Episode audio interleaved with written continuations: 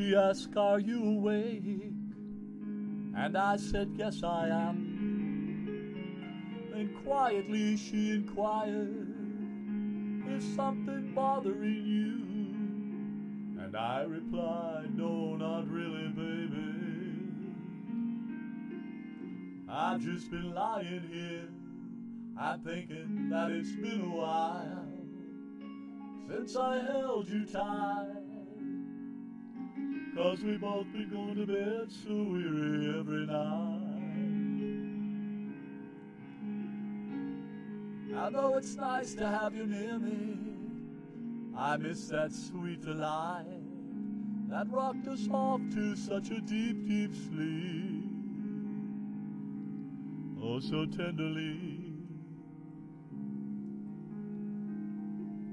Then she propped herself up next to me, and in the nightlight I could see the hint of her smile. Till her hair fell over my face and her lips met mine as our bodies entwined and made that current bedtime so divine. Another memory to add to all the times that she was mine. She was mine. And as the stars outside burned brightly, there were two stars on fire below, bursting with a heated passion underneath the moon's pale glow. Through our bedroom window, and our dreams that night were happier. And our morning was less crappier, and we both were far less crabbier than in the days before.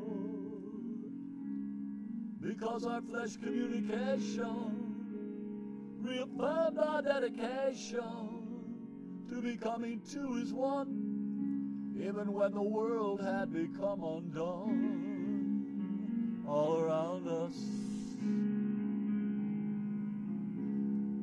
And even married couples tend to find that a late night tryst is fun.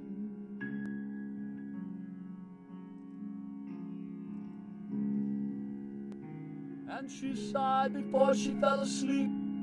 After all her high soprano sighs, it faded breathlessly that we really should meet more like this. And I told her I agree.